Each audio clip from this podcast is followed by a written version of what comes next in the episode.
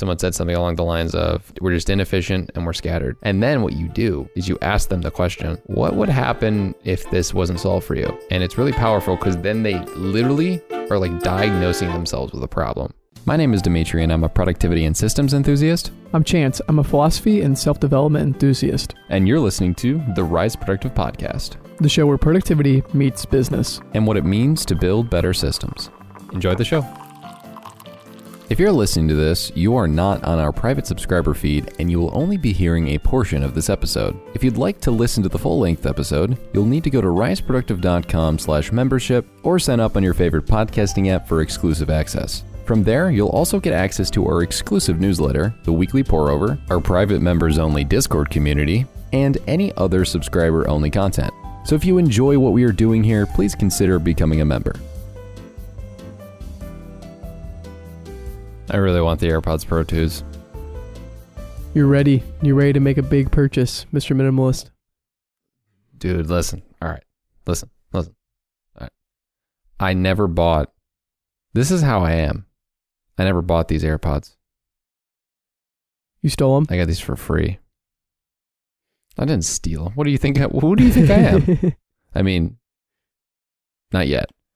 I'll, I'll find a way to steal a pair of AirPods Pros too. That's how I'll get those. But for these, no, I was very fortunate that my dad won them at a at a raffle. The homie gets so many things for free. Have I ever told you how many things my dad gets for free? I think we've talked about on the podcast before. Actually, you did tell me about that before.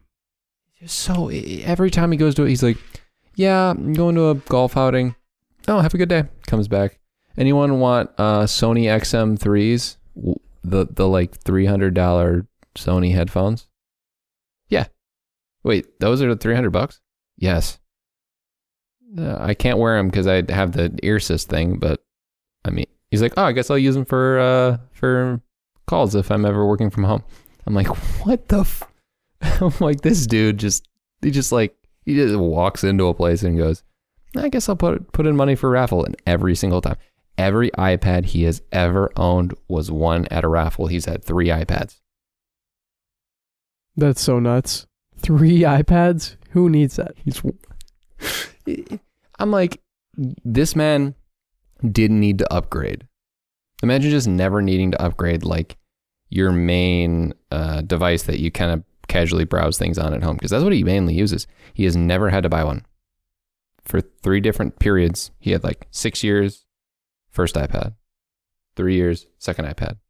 Three years, third iPad. I'm like, what do you, how do you, are, are they rigging these for you? That's so sweet. Especially, I feel like your dad is probably one of those dads that has like the dad energy where it's like they just step up to any like low stakes game and they just win. Like I've had a couple of my friends' dads are just like, no matter like what the game was, it could be like pool or like shooting hoops in the backyards, like they're just gonna sweep you with that mediocre level of like college like intramural sports experience.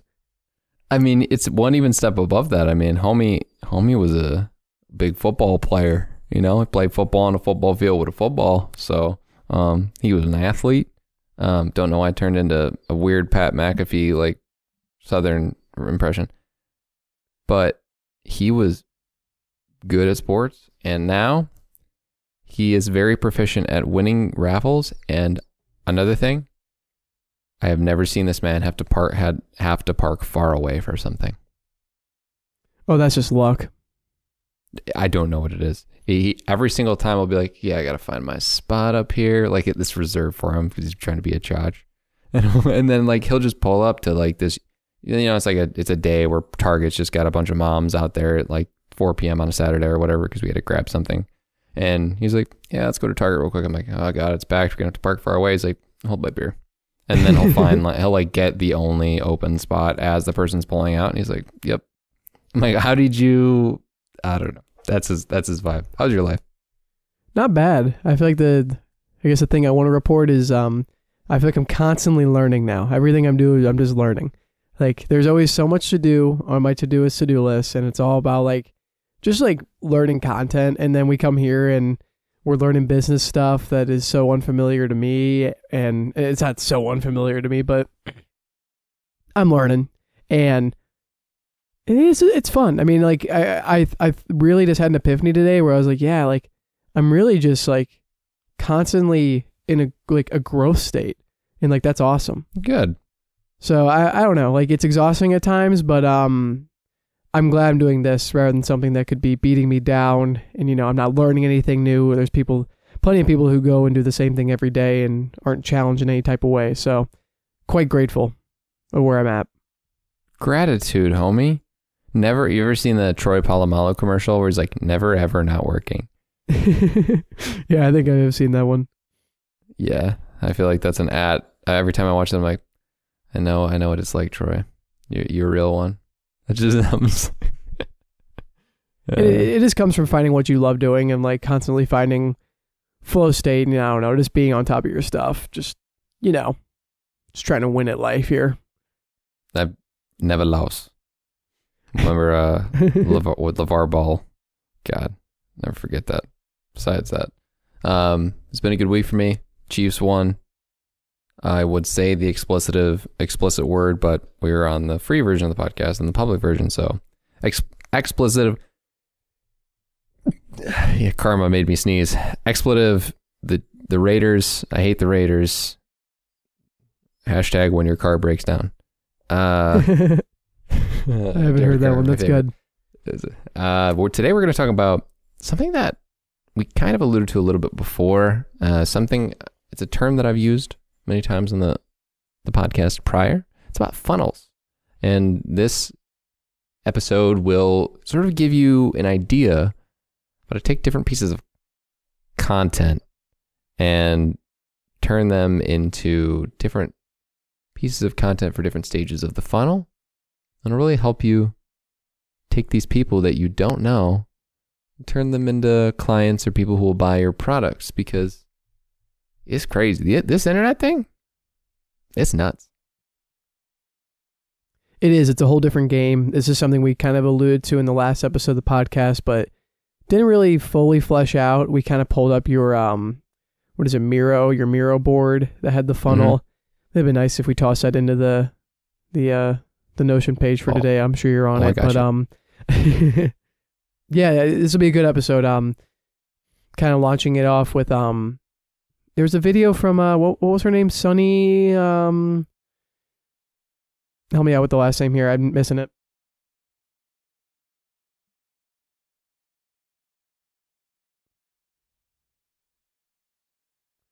I don't know how to say the last name, but it's Sunny Learn a Len- doozy. Yeah, yeah, yeah. Doozy.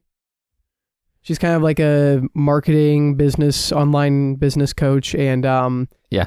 Yeah. She kind of went through like these five stages of turning strangers into clients, and it goes into um, a few different interesting concepts that I think we could kind of flesh out, talk about in the context of our experience and um, kind of the business we're looking to build. And so we're gonna get launched into this conversation with a little enthusiast quote of the week, week here with about uh about funnels. Yeah, we love funnels. Um, funnels are my favorite. Now, uh, this quote was found just randomly on the internet, but it fits pretty contextually to what we're talking about. Funnels aren't easy to build, but they are simple to build. And you only have to build one successful one to be able to change your life.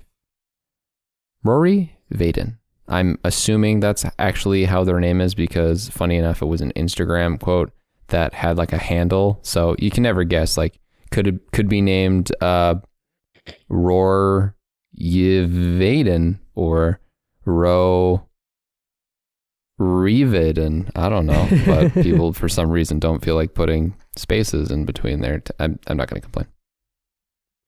No, it's probably the right name. Rory seems like it could be a name, not a name I've come across often, but aside from the point, um, yeah, this establishes kind of how I feel about funnels. Like, not easy, but once you have that general scope, I think it can be very intuitive. Like when we looked at your Miro board, it was like, yeah, like these are kind of the main funnels, and it makes sense of like this is how it niches down into clients, like how we go from viral content into evergreen content. Like it makes a lot of sense, but I think when you're looking at it from the outside, getting started on something, it can be really hard to imagine what is just going to be the viral stuff and what gets niched down. because a lot of that takes identifying what you're going to niche down on also because it's easy to just you know have a shotgun approach that just this is something that could be entertaining to anybody just general entertainment you know that's it could be pretty wide scope Yeah, uh, emphasis on wide scope there because it really can be, and I've actually had that exact problem starting out my YouTube channel. Uh, I think there is a lot of misconcep- misconception on okay, quantity of people watching your videos means something that matters. When we say the term vanity metrics, really do mean vanity metrics. I would rather be making the content I'm making and having the current amount of uh, prospects come from it than have, I'd say, somewhere in the realm of like 50,000 subscribers. And that's nearly 10x. I'd rather have this than having 10x and not having the um, possibility from the services side of things. And I mean, you look at a lot of these people who have large followings. We talk about, here's a perfect example of it like gamer channels, uh, a lot of review channels that are very popular, a lot of vlog channels that are very popular. They don't make much. And they don't really have anyone they're targeting to make much. right and i think that the two issues that leave them with less revenue than someone who has less subscribers but the services is scalability and impact. I mean a scalability. If you are just a youtuber and all you're doing is looking for subs and likes and other vanity metrics all you can do is get more of that. And at some Yep. point once you're doing the thing you're like let's take the gaming channel example. It's a fine example. Um once you're doing the thing, you can only do it so well, and your editing can only be so good. Your humor can only be so good, and your audience will only go so far. And it can get really high. I mean, you can get millions and millions of subscribers and views, but it's not going to scale as well in terms of revenue because it's just you're just going off YouTube ads. And Yep. the thing that almost comes intertwined with that is going to be impact because you're not going to have an individual impact on anyone.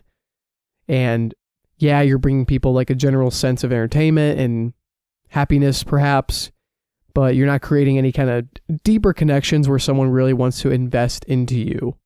Like, yeah, you have people that toss a couple dollars into like the Twitch chats or Discord True. chats, stuff like that. I mean, like it happens, right? But it's not going to ever be the same level of scalability as you can get from proper one-on-one coaching or group coaching or some kind of proper service Yeah. Service or or product, product, that yeah. can be digitally sold. Yeah. Because digital products, you know, take work once and then they can be sold forever. Something that's a good analogy to this is Graham Stephan had uh, Alex Hormozi on the podcast.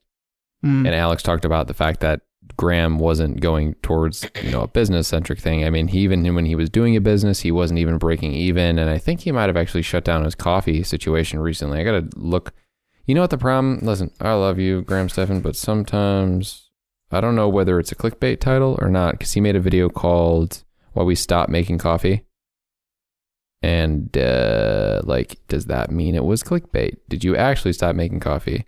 Did you start making more things outside of just coffee? He probably started making more things outside. Of course you did. Dang it, Graham, you are such a clickbaiter. I, I go to his website and they expanded their product offering so that they could probably keep at net even. Okay, sorry. Anyways, he doesn't really make much money off the coffee. He loves it for what it is. But uh, when Alex Hormozi was on their podcast, he was talking about, you know, why don't you make the sort of business? It doesn't have to be a product, it could be a service. I mean, we'll talk about this in this episode, but Graham Stephan, if he wanted to, could sell his unique selling proposition so easily. He has such a great story of going from zero to hero that he could 1000% do anything from YouTube coaching to straight up online business coaching. I mean, he has great courses and he's done a good job of that, but he's interesting in the sense that he is in a niche where he can make buku bucks. And due to YouTube CPMs being so high, he's able to make a lot of money. Don't get me wrong. but it's it's a interesting delineation here we can talk about. So the scalability of your earnings is obviously contextual to the market that you're in. Gaming, the RPMs on those videos are like, you know, like a dollar maybe. So per thousand views, you're getting like a dollar. I'm at like six. Graham's at like 15 or uh, 12. Graham's at like 12, right? Uniquely per high. view. Uniquely high. Yeah, uniquely high.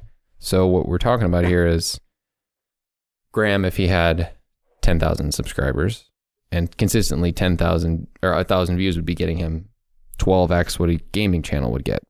So he's in a position where he doesn't really need to build a quote service business or product business as much because of that. But when we look at a lot of people that end up going more general, they end up having these low capabilities of getting earnings from just platforms and yada yada, and then they ever never end up getting to a point where they can do it full time because they're not quite niched enough to make enough money. When you're doing personal finance videos, though, eh, it's pretty pretty good RPMs.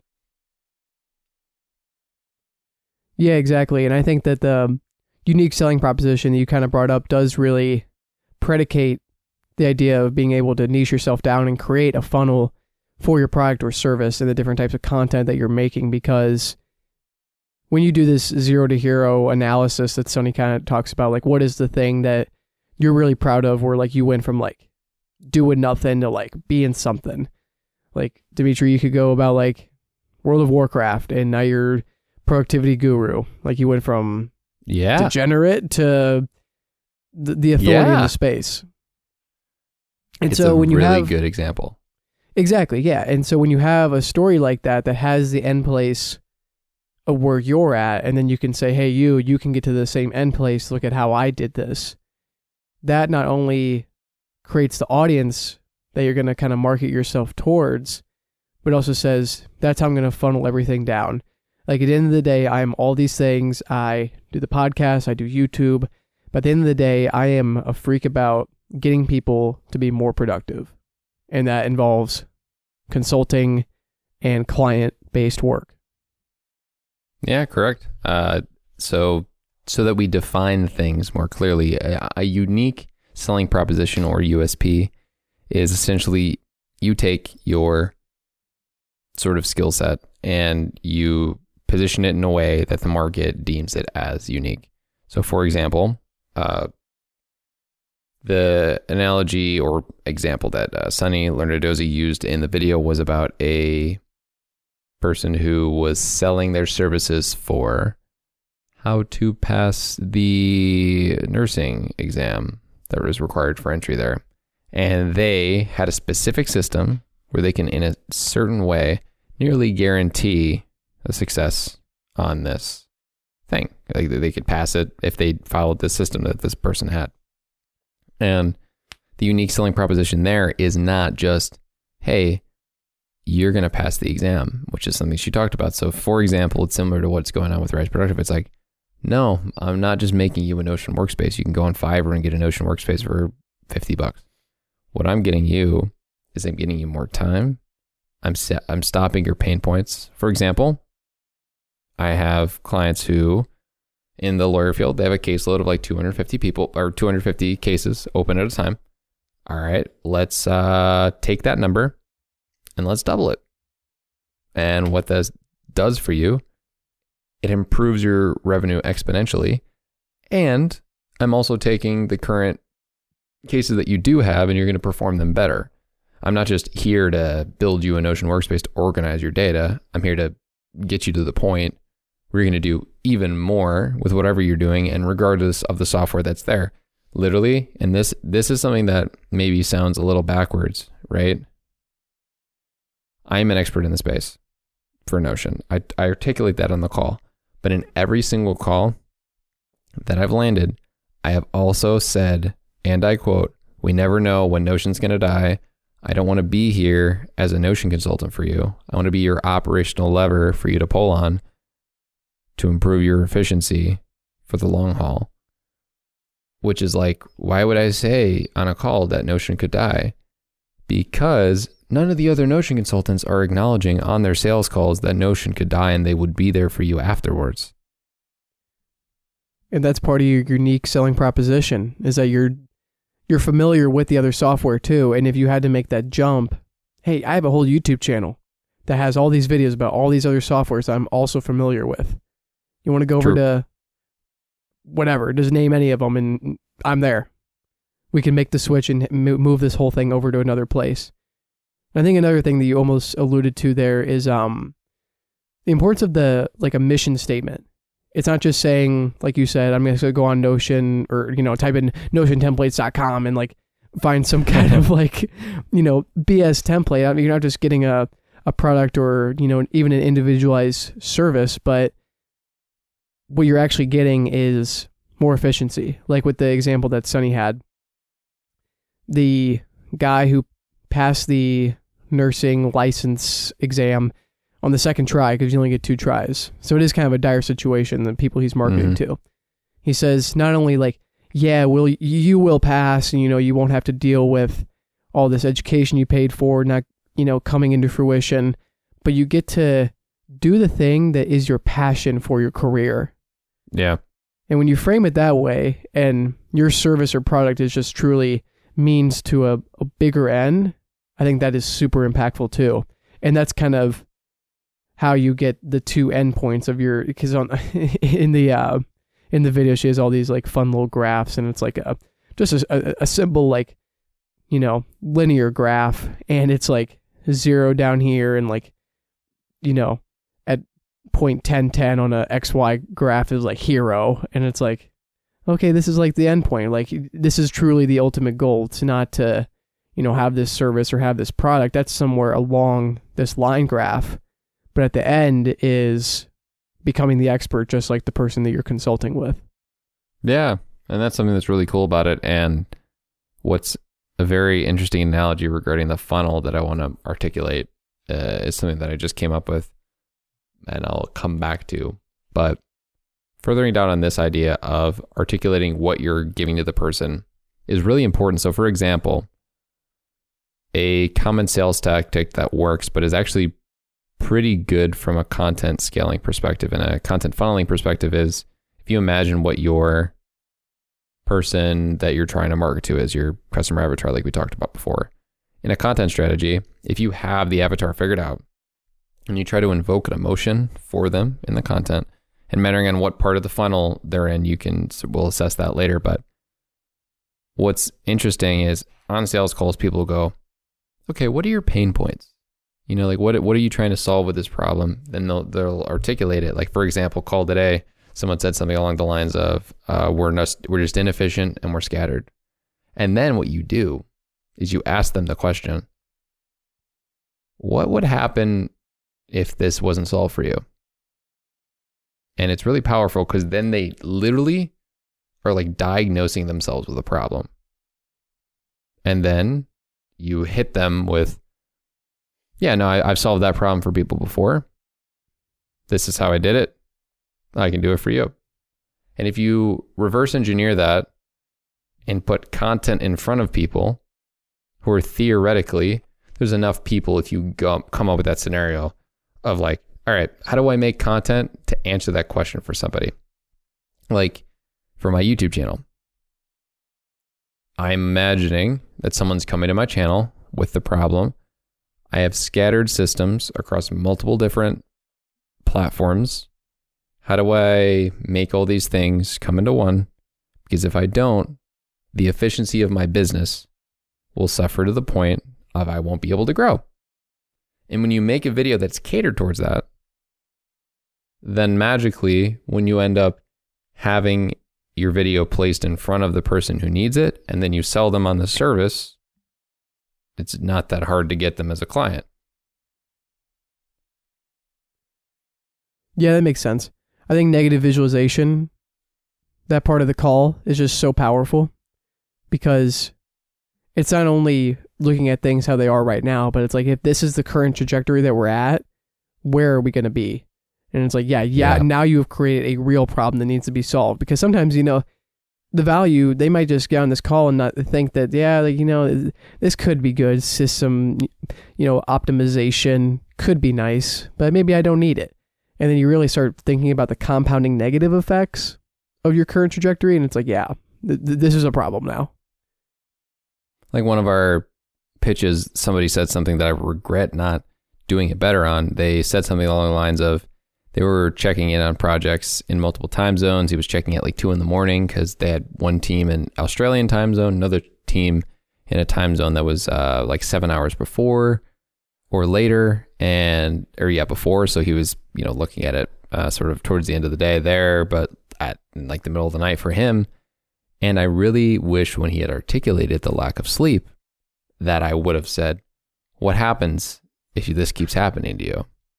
He's a little been a little delayed on responding to my um, you know like follow ups because he's been talking to other people in the business about whether it's a thing. But I think it could have been an, an easier sell if I had been like, "What happens if you keep being in this situation where you're sleep deprived and you're not at your best when you're working at the job because you're up at two in the morning checking on other people's progress on projects in by manually talking to them because that's the system you have in place. Should have done a better job of that. Yeah, it's good reflection. And I think that, yeah, I think even personalizing it to things that are even outside of the business can be super important too, because I mean, that's kind of like one of the big reasons that we talk about productivity and self help stuff on the podcast is because we know that the alternative is so unsustainable. It's like, yeah, you could sit here and not keep your life organized, like not be on top of your schoolwork or your work life or what have you, your health for a short period of time. Like that looks like it's sustainable. It's like, yeah, you know, cutting corners, it, it can work, but there comes a point where the levee breaks and it's like, yeah, this is actually not something that can keep going. And so having that person who's just like a lifeline right away, who says, I can hold your hand through this situation, we can build this together that adds so much value. And these are the this kind of segues into the, the second of the five yeah. points that Sunny was talking about. But the three thing your content needs is value, experience, and empathy. And I think when you frame that kind of neg- negative visualization, you can also bring in experience and empathy. You can say, "Hey, I've been there before.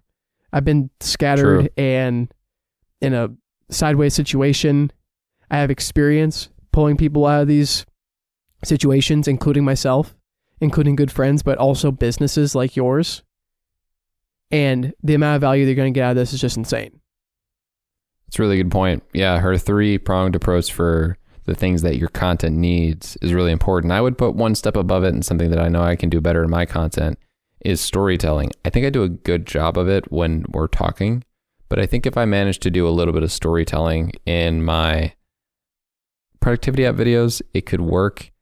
There's like some tricks and tips I've found from Film Booth, who's, if you have any inkling of making a YouTube channel, check out Film Booth, top tier content.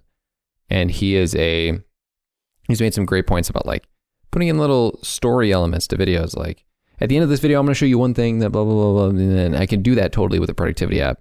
And all you got to do is layer on like timelines and stories, you know, like plots. You got to be like, by the end of this video, you're going to see this being solved. But for now, let's you know talk about this, and then it, it sits in the back of their mind. Then you put another storyline on, and storytelling is great. I like her value point here. I like her point about experience and empathy because when you give value, it is giving the person what they're asking for. When you give experience, it validifies their interest in possibly working with you or buying your uh, template or product. And then when you do empathy, it's just an emotional thing. There's so much psychology to show that if if you reciprocate the feelings that somebody has for somebody else, you're just going to be more agreeable to them. And it's that little thing that can set them over the edge to convert on a sale, whether that be a physical product or a service. It's really crazy to me that Rise Productive is almost at its three year anniversary. Over the years, we've shared with you so much free content on how to improve your efficiencies, operations, and intentionality across multiple content platforms. Between the podcast, newsletter, and YouTube channel, we try to give you as much free value as possible. All that we ask in return for all this free knowledge sharing is that you give us a review on Apple Podcasts or your favorite podcast platform so that more entrepreneurs and those seeking more efficiency in their lives can find our content. These podcast reviews increase our rankings and help us reach more people who, just like you, just want to get more efficient. Thanks in advance, and now let's get back to the show. Yeah, not only that, but again, going back to impact. I mean, yeah, it's great that converts to sale, but like the level of reciprocity, trust, and impact that Yes. that will create from that empathy is just, you know, it's priceless. LTV. LTV, baby, go check out that uh that weekly pour over. Um, it's on two weeks.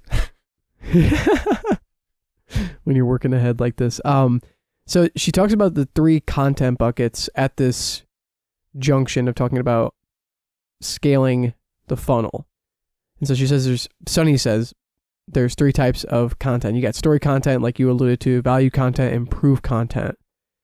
And my question for you is when we're looking at the Rise Productive product funnel, and we got the YouTube, the podcast, and like the blog slash like the newsletter stuff, Mm-hmm. where I guess where along here are you trying to map? Because I, I see value and I can see proof a lot of times. Like you said, I don't see story as much. I see it sometimes with the YouTube though. I, I will give you credit. Like your Mm. intros, sometimes you got like a little thing going on. And I think Yeah. with the video editor, like in, reincorporating B roll into your stuff, it creates Yeah. a, a visual element of storytelling, even if it's not verbally there Mm. but um, yeah, when I was watching this video, I was like, I think this channel needs more storytelling because I think it's Yeah. I think the- business, excuse me, the channel, I think it needs more storytelling, and I think there's quite a bit here on the podcast. But I'm curious how we can keep getting it, and where you think, how far down the funnel does the storytelling go? Because by the time we get to the evergreen stuff, should it just be, you know, high quality value, value, value, or should it be some storytelling and proof in there too? There's an example of proof content that I've been doing recently. Like, here's a great one. I think one of the smarter videos I made that hasn't performed very well, but if it stumbles upon a business executive, they'll like eat that up. There's a video called How I Automated My Notion Consulting Business with Zapier. Mm. you know, if, if a business executive falls and stumbles upon that, they're gonna be like, uh duh. And they'll at least check it out, you know, my services if they're at all interested and at that part of the funnel. Uh, because it is proof content in the sense that, okay, this person is quite literally doing solving the exact problem for themselves that I want solved for me. I think I want to get to more storytelling on the YouTube channel, and it's just a little bit difficult in the context of apps. But what I can do is maybe reincorporate some storytelling from a productivity principles perspective or business stories and stuff like that when they come up through working with clients. I feel like it's a mixture of proof and storytelling there. Something I want to articulate really quick uh, to talk about the funnel because she does a good job of talking about this in the video is that the funnel, you know, what is what is necessarily a funnel from like a intent perspective, which is pretty important. So if you imagine a funnel where you're literally pouring like a a liquid into like a for example, say you have leftover coffee and you don't want to spill it in whatever container you have. You're going to put it in a funnel so that you put it in there or like whatever the the thing is so that you don't spill it uh, upon getting in there. Now imagine and this is an analogy or an example I just came up with during the podcast, but imagine at the bottom of the funnel there's little bits and pieces in there. You know, there's like there's like uh it's not exactly it's it's more of a soup that you're pouring in than it is just straight liquid. And sometimes Okay. you need to tap the thing in order for it to go down and actually like fall through the funnel. So the reason I'm saying that is in order for somebody to get to the bottom of the funnel, it requires some massaging and the different things that you do have big taps or not. Like for example, the uh, proof content, pretty large tap. Uh, the paying for Google Ads where someone's literally searching for it, huge smack to get that stuff down to the, the people to the bottom of the funnel. Uh, something to understand is you're not always going to be making content for the top or the middle or the bottom of the funnel. It's each part of it that you need to sort of work and massage in order to get people to convert. Smack that thing. You gotta smack that thing. Sometimes you gotta get the, you know, you, you get the little poker out and you, you push the stuff down. It's like, Yes. don't get stuck. I, I, I like this. I think um the one thing that I actually want to push back on is you said that you're not making content for all parts of the funnel, but I think if you're making evergreen content, it's like really solid stuff. Can you not leverage that content, repurpose that content into something that could fall into the the top of the, the you know the widest part of the funnel, which she calls like the viral part, Mm, the middle part, which is like depth, which she kind of defines as like people who are interested in your content but they never paid, and then Yeah. also giving it to the evergreen people. Like maybe your evergreen content has some elements of storytelling to it, and maybe you're not giving everyone the value at the top, but you just give them a little snippet, you know, like like oh yeah, here's like a little storytelling part of this evergreen like video or course or whatever I made. Slap that out there on like a little YouTube video or just like a you know quick like dissection of that part of the course that you were Yeah. talking about, maybe as like a quick like pour over podcast episode. mm. Put that out there. I guess it wouldn't be a pour over because that's like the it's the membership. It's already paid. Yeah. Right, but like productive brew. Give that out to her for free or maybe in like the depth zone. And it kind of teases them as like, yeah, okay, like this is kind of like the course thing. So I, I guess my ultimate point here is like you could make content that fits all three, but I guess the Yes. initial intent would be for the evergreen bottom of the funnel client content. this is where different repurposing comes in. Yes, every single piece of content can be repurposed into other forms of the funnel. Like, I guess it only works inversely though. You can't make a, uh, you can't make something that's only really short and like literally it's 30 seconds and then repurpose that into stuff that will then become bottom of the funnel things. You can only work down up, if that makes sense. You can only give the most to the person and sort of have the most in depth possible thing, like a long form piece of content. And then you can repurpose it into higher funnel things that will give value, do good stories, have the virality if if needed, and then maybe bring some people back down. It is fluid if you go bottom up. But if you go top down, it doesn't work. Like you can't make a new YouTube short that's 30 seconds and expect it to, you know, be bottom of the funnel. Imagine that. Like there's like a YouTube short that gets somebody hooked. And they're like, yeah, I'm going to buy the product. And they sign up for this membership and they get the exclusive content. And it's the exact same short that brought them there. This is exactly what I'm talking about. You cannot do that. I mean, that just makes no sense whatsoever. The only exception to short stuff end up converting people is literally the ad, the ad. Well, it is but it's not. It's not really content. That's a whole. Uh, the, the paid marketing funnel, I guess, is in this conversation, but not really. What we're talking about here is more the the organic content funnel. yeah, I hear what you're saying. Okay. So there's a whole other funnel when you're talking about ad content. Well, yeah, like for example, if you get, uh, uh, okay, so like with paid content, there's different levels of intent based usually off of the uh, the platform someone's on. Like uh, YouTube is a decently passive experience, so it's more like middle, top of the funnel. Uh, very top of the funnel is always going to be display ads, like banner ads, because that's the most passive type of content. Uh, people have very low intent. Uh, middle funnel is definitely social, where they're they're passively scrolling, but they do they do have a little bit of an activeness to them, and they can be targeted very specifically. Right. Bottom of the funnel is search because you're literally looking for the thing.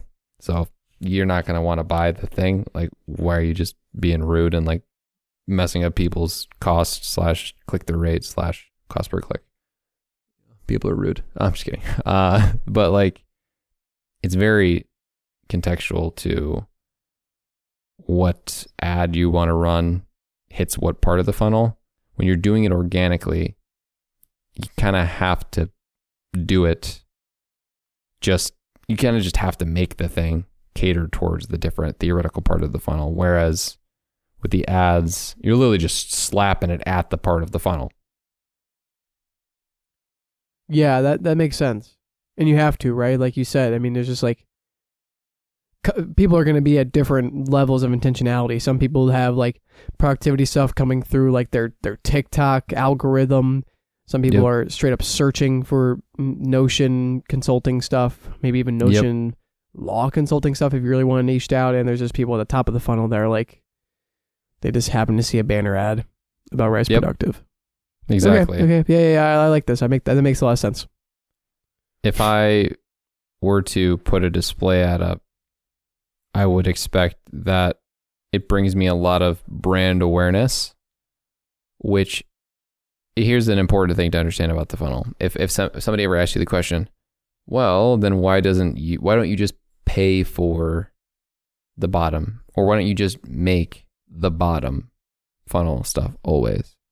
The reason is just like in the um coffee or not the the what's it called in the soup example you know like Yeah. if you never give it the love taps it's just going to get clogged so if you don't give the massaging at the top and give enough brand awareness there is a limit to the bottom of the funnel people that exist and some people just straight up don't know that they want to be at the bottom of the funnel so you have to massage them into it like nobody wants to just get sold all the time That's a good point. That's a good point. You know, I think there's actually a stronger analogy here. It's like there's a little piece of little piece of content you put at the bottom and it's stuck in the funnel. But if you add some kind of liquid that adds a lot of pressure, you know, you fill that funnel all the way to the top with depth content and viral content. Mm. That little piece at the bottom is going to finally push through and everything goes down.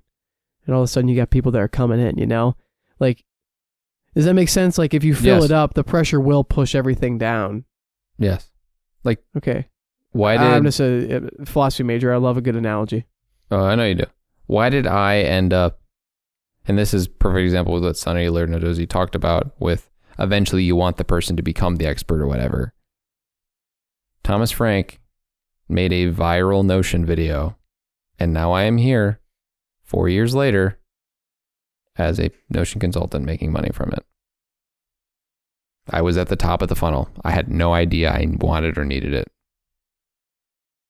Right. And then you got super invested. I mean, you got to the bottom of the marketing funnel where you're specifically looking for this stuff all the time. 100%. Oh, fun fact. Guess what his current revenue is on his template? Oh, I don't even want to know. I think, didn't it like recently drop? It came out, it, it's been a, a fair amount of time now, but uh, I don't think it's been more than a year. And uh, my buddy Danny hit me up with the, the number Hit me with it. 1.2 million. That's how much net revenue he's had on that template. Yep. Dear God. And we had a conversation about this because one of my friends, who's a certified Notion consultant and doesn't do Notion anymore because he's sick of it, literally was asked by Martin Bamey, the podcast, former podcast co host before they quit the podcast, who's a coder, about a formula that Notion, that Danny made when he was making Notion, Notion videos about recurring tasks.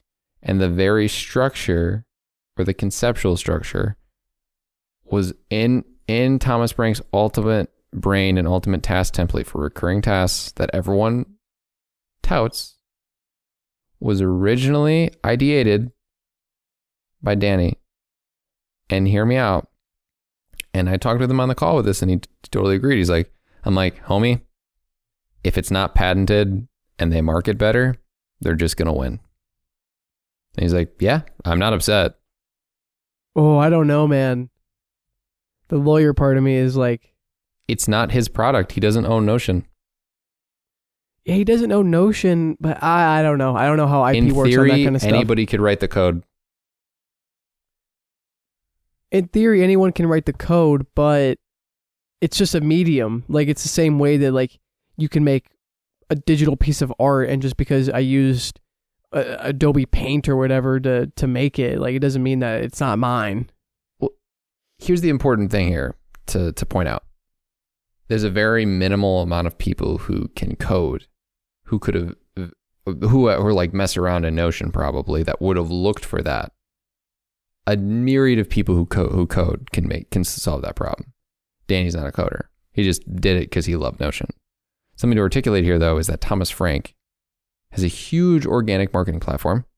And due to that, he was able to, you know, let's say in a year, amass $1.2 million in template revenue from Notion templates. Not because he is this amazing, esoteric, godlike builder of Notion workspaces. Homie just markets well. Yeah, he markets incredibly well.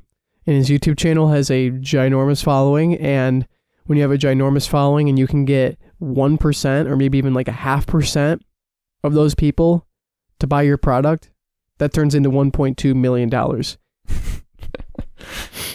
and it's That's also, nuts. of course, it's also a very huge value add because he gives people a free ultimate. ta- people probably wonder all the time, why would I pay for anybody's task management solution in Notion if it's not free? Thomas Frank has a insanely well built out free one.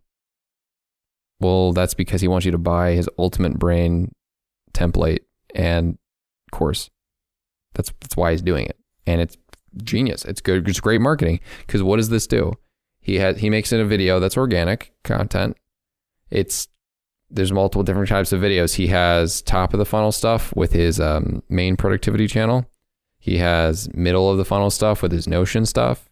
He has bottom of the funnel specific type of videos on his Notion channel, and he leads them to that. And then he has the mid and low funnel catered content in his newsletter that he will probably give tips and tricks on how to use Notion or something, just like I do. That's how I've gotten leads. A couple of my leads have literally been someone signs up for a template, so they've engaged with my content, so I make them lower funnel stuff. And then I just value, value, value, story, story, story, proof, proof, proof, subtle reference to my services. And then I've gotten like three form submits from it from it. So that's where you kind of you see that that marketing genius of Thomas where he's doing it at scale and he's able to get this insane amount of money from a product he doesn't own to be frank. And he just had his he had a lot of time invested and he did great work with it. And honestly last year I probably made a couple comments about like he's just making a notion template. It's good that he spent that amount of time on it. It's good that he at least did the marketing plan that he did if he had articulated that it was the marketing plan that had taken that much time, probably would have given him less flack. Still kind of think it took he took too long to make the template, but he did it really well. And I can't say anything other than like kudos. Yeah, good for him. And I'm having an epiphany currently because I'm realizing, just like as a, a reflection on like self reflection on like the whole rise productive thing, we sat here for so long thinking, because just to, to be clear, Demetri used to make like Notion templates on Gumroad. They'd be very specific, like the, the workout calendar one and meal planner one, stuff like that. And you'd make all these free ones. You'd give a lot of free value. and then some would be paid for like your complete one, like the TTP method, the whole like big Notion workspace. And we would sit here and ask ourselves, people are downloading all these free ones. Why is there not more money being spent on the paid, full fleshed out Notion templates that I'm making if people really find a lot of value here?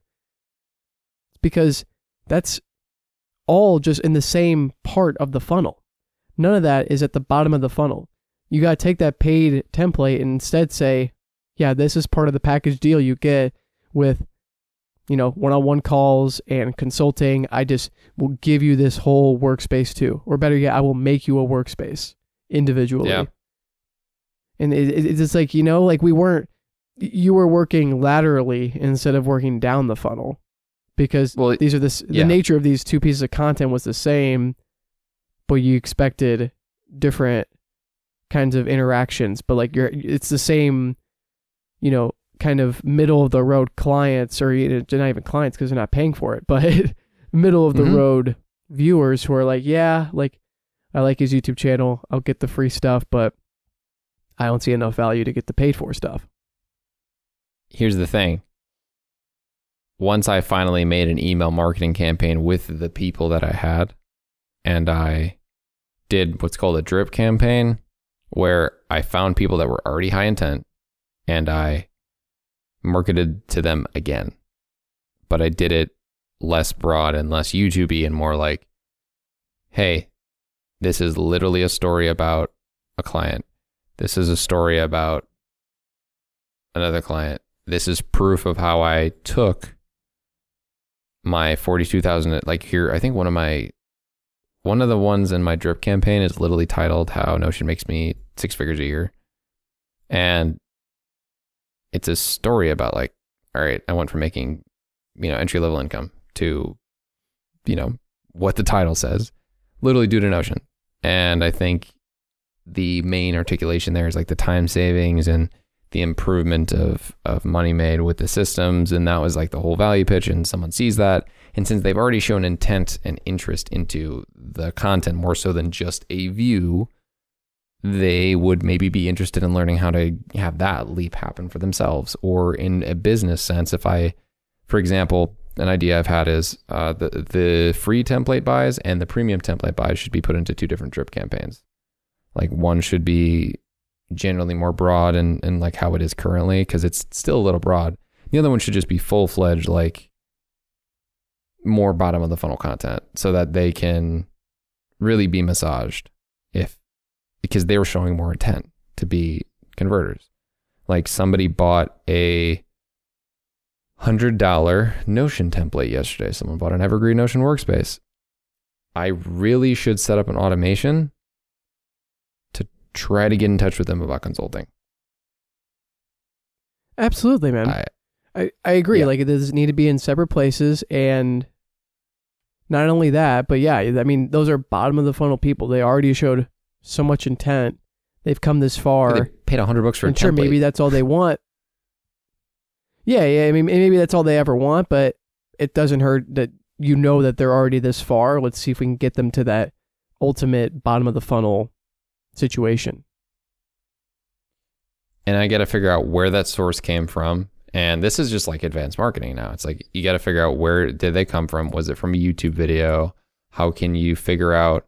Okay, was it because I made that Zapier video? Is that like something that led to that? And then, then you sort of you you split up the amount because uh just just for context, the reason like the funnel makes that shape is really important. So uh, you you should probably quantity wise make I'd say the ratio of the size of the funnel should go like 70% catered towards viral, you know, eh, 60% catered towards viral, 35, no, 30% catered towards, uh, sorry, 30% catered towards uh, middle and then, you know, 10% catered towards the bottom. That's sort of what you should go for because contextually, that's the amount of people that you're going to end up converting at those different phases. And it just makes sense to, it's a really good, it's a very good look I don't know. It it makes a lot of sense when you look at a funnel and when it's explained to you. Well, and it makes sense that only 10% of your content is evergreen bottom of the funnel content too, because that's the stuff that's exhausting. Like that is the stuff that is the like work, the the love of your labor, and that stuff is going to take a lot more work than like let's be real, like a YouTube video that's comparing this app and that app. Sorry. like yes, that still takes research, it takes script and recording, but to flesh out an entire I mean, do you remember when you made the TTP system in Notion? I remember for Good two weeks it was like you were writing like the it, it reminded me of like someone who's like writing a really complex like 300 level philosophy paper because you were sitting on it for weeks like conceptually you were sitting on it for weeks like I was pacing in my basement, like doing like holding my head, like trying to visualize how it needs to work. Yeah. Yeah, and that's how it goes with all these clients. I'm sure. I mean, you're looking. I- I, think once you niche down and like get into a better groove, it'll become more intuitive. But I'm sure you're kind of analyzing these situations, and it's like, how can I seriously just optimize for them? How can I build a template that's actually going to do exactly what I need to do. And like thinking about the foundation of that is just way more mentally labor intensive than anything that's at the middle or the top of the funnel. And so it's like, yeah, it's only 10%, but like in terms of time, in terms of quality, the ratios are way different. Oh, 100%. That's so true. Like the the value that we'll provide for medium, I would even say lower, medium, or top of the bottom is like Skillshare courses, and those take time. You know, those are things that you have to really think about. You got to put in the work for the bottom of the funnel stuff because you don't want to provide bad value at the bottom because then people get upset at the the price tag. It's a whole thing. I mean, you want to get to the point where you provide a lot of value at the top and you want to be so good that everything you say and do from like a content delivery perspective is is like a minus and then you know they get a plus stuff at the bottom and they're like yeah if you get to the point where your top stuff is so good that it's beating out other people's mid or lower funnel stuff you're going to get better. And and that's why it mattered that Thomas spent that much time on the free template. Exactly. And I think this is kind of a good illustration of why getting back to like the gaming or like, you know, gaming Twitch example doesn't work as well is that the content that you have at the top typically really isn't that quality. And you don't have much offer below. But if you're top end quality, like if you're a top streaming gamer and your quality is that good, people will just straight up pay for that top end quality. And when your top content is so good that people would pay for it anyway, even if they didn't get anything else out of it, which is what happens with these top streamers. They have people like donating on Twitch or Patreon or what have you. Like the the minimalist, like that's, that's another good example. mm-hmm. Their top end content is just so high quality that people are willing to pay for it, even if they didn't get anything else out of it anyway. And if you get to a place where it's like, yeah, your top content, the stuff that's free for everybody, is already so good. I like you guys so much. I'd pay even if I didn't get anything out of it. And then when you toss that value, game over. Game over. I mean, here's a perfect example. Alex Hormozi made probably the best sales book of the last 20 years, and and he released it for one buck. Smartest, one of the smartest marketing moves I've ever seen. I mean, the whole book. I don't know how far are you into that thing. Probably about halfway. Yeah, and I would say after you got through the intro, it got better, right? Yeah. Oh my god, I got way better once I got into the, yeah, the, the real nuts and bolts of the thing. It was, it was good. I mean, there's still some of that like, that, that storytelling style that I don't love, but um, yeah. Let me see here. I am yeah almost exactly halfway. Okay. And would you say that it's better than it's probably the best free content for sales you've maybe ever consumed? Yeah, I mean it's just a straight up how to. Like it's just it's like Atomic Habits because it's just straight up like lists of like here's what works with like this, like with pricing or like finding clients or like you know making the sale whatever. But it's just layers on layers. Like every chapter is just like here's a couple lists or like here's a couple super key concepts that I've learned. Here's a story that backs it up, and it's super dumbed down. Like here it is. I mean, the last episode on the podcast. I mean, we basically just jump started it off of that part of the uh, the four tenths of a good market, which also just Yeah. came from the first half of that book. I think something that's interesting is you remember when we talked about fake gurus the other year? The reason that they die I do. is because they pitch mid tier, top of the funnel stuff, mid or low tier on their like channels, and then they use ads to get people at the bottom of the funnel. And their courses and stuff are crap, and they're selling it for nine ninety seven. That's why they don't work. Because they're making top of the funnel stuff and selling it for bottom of the funnel premiums. Exactly. Yeah, no one's mad that Tai Lopez is making videos about him being in his garage. Yeah. People are mad because they paid nine ninety seven and they got like I don't know a, one step above him filming in his garage. It, it's the main issue with with fake gurus, and this is why Alex Hormozi is never probably going to be called one. It's so hard to call someone a fake guru when they give you that much value in a one dollar book. Like they, it's just impossible because literally the guy knows he's so good that he only is going to work with people who are already three million dollar businesses, and then he's going to grow the business. The whole point of hundred million dollar offers is not get the most amount of money out of clients. It's give the clients the most amount of value, and they're going to give you the most amount of money. Exactly. It's about optimizing a business and people that are listening, no matter what level they're at, whether they're at this level. Mm. If you'd like to continue listening to this conversation, you'll need to subscribe at riseproductive.com slash membership or on your favorite podcast app. Once you do, you'll get full length access to these episodes of the Rise Productive podcast, as well as access to our subscriber only podcast and newsletter, The Weekly Pour Over.